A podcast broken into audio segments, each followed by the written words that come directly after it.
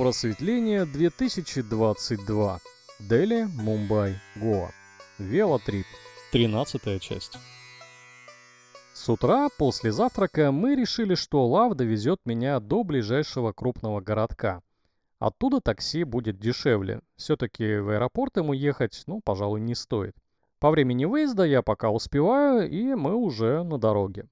Ехали около часа по разным таким второстепенным дорогам. И в городе Мапуса нашли стоянку такси.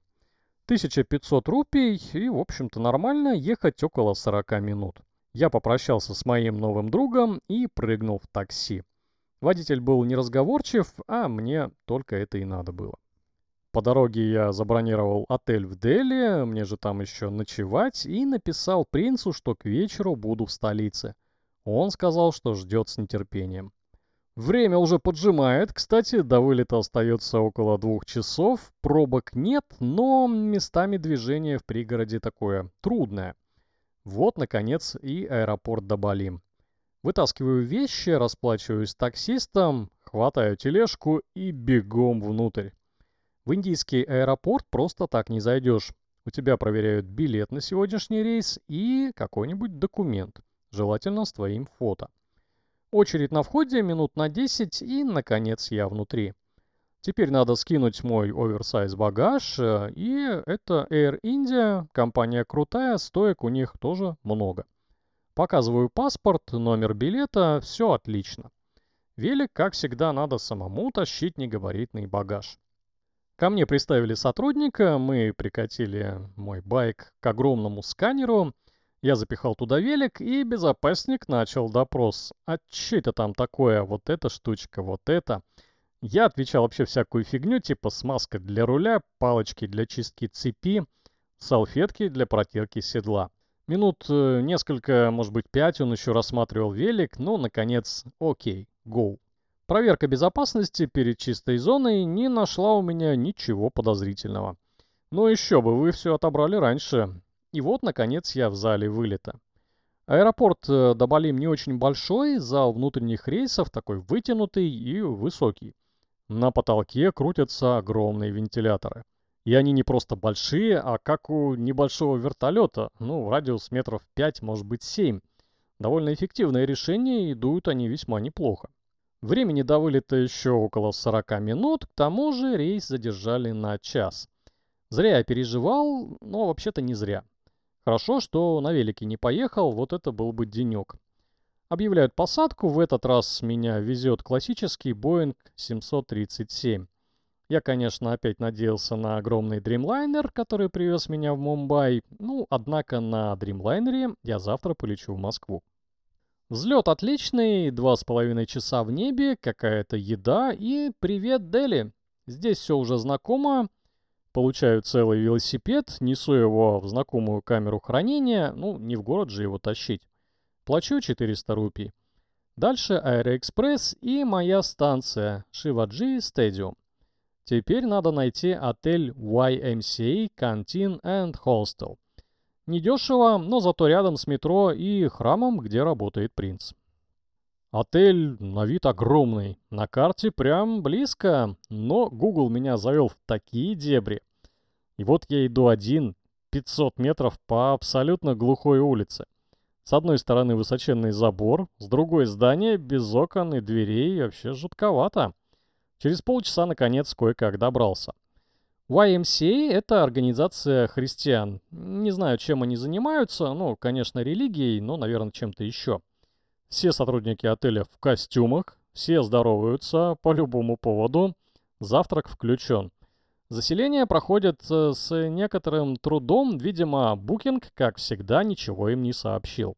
Но через 20 минут нашли бронь, и бой 45 лет проводил меня до номера.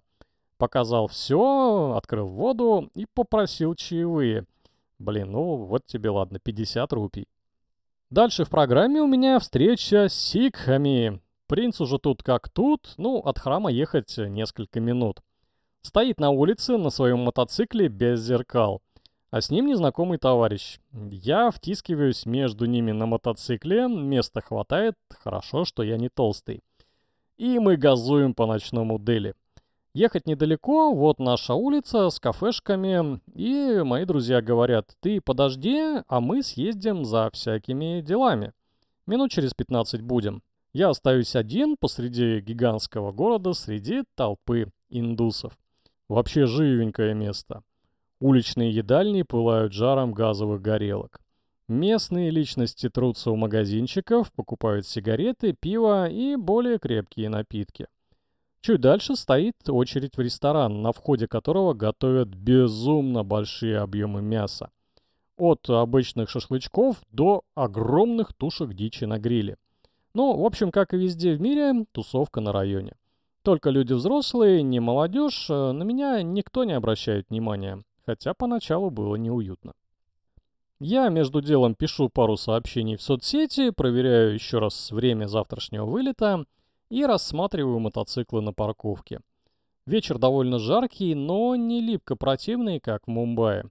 Воздух в Дели тяжелый. На вкус чувствуются газы, пылища и даже какие-то, возможно, твердые частицы, летающие в воздухе. Жить тут точно вредно. Вспоминаю поездку по стране, две недели как в кино. И сегодня финальная серия. Вообще жаль покидать Индию, это значит, что я сюда вернусь. Тут возвращаются сикхи и выводят меня из лабиринта воспоминаний. И мы пошли в то самое кафе с жаровнями на входе, которое я назвал для себя «Супер мясное мясо каждый день». Хотя на самом деле оно называется просто Classic Chicken. Быстро обогнули очередь, заняли стол в центре зала. Кафешка довольно компактная, примерно, ну, 10 на 10 метров. И очень популярная. Мне вообще казалось, что тут должны сидеть одни мужики, пить местную водку из литровых кружек и закусывать целыми тушками утки. Однако публика была весьма разномастная, семейные компании, парочки, клерки после работы, одиночки и обычные классические шумные компании. На стене висит пара телевизоров, показывают футбол, сражаются две команды из Индии – Мумбайская и Керальская. В футболе я не разбираюсь, но вроде неплохо играли.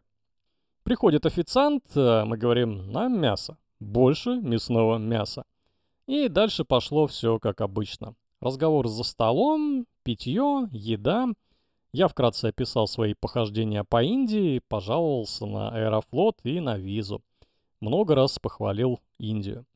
Мясо было отличное, хоть это была и только-только курица, от которой меня уже немного потряхивало.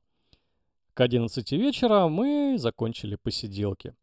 Еще 10 минут на мотоцикле по ночным улицам столицы, и вот я около отеля. Тепло прощаемся, зову друзей в Москву. Они говорят, приезжай еще к нам, обязательно. Спать, честно говоря, не хочется, самолет завтра только в 2 часа дня. Так что сижу еще на улице, прямо на крышке канализационного люка, выпирающего из земли. Город засыпает, мимо проезжают последние автобусы и одинокие тук-туки.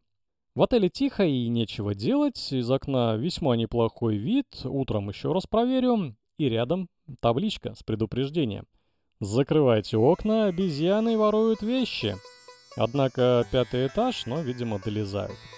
И, наконец, я сплю на нормальной кровати.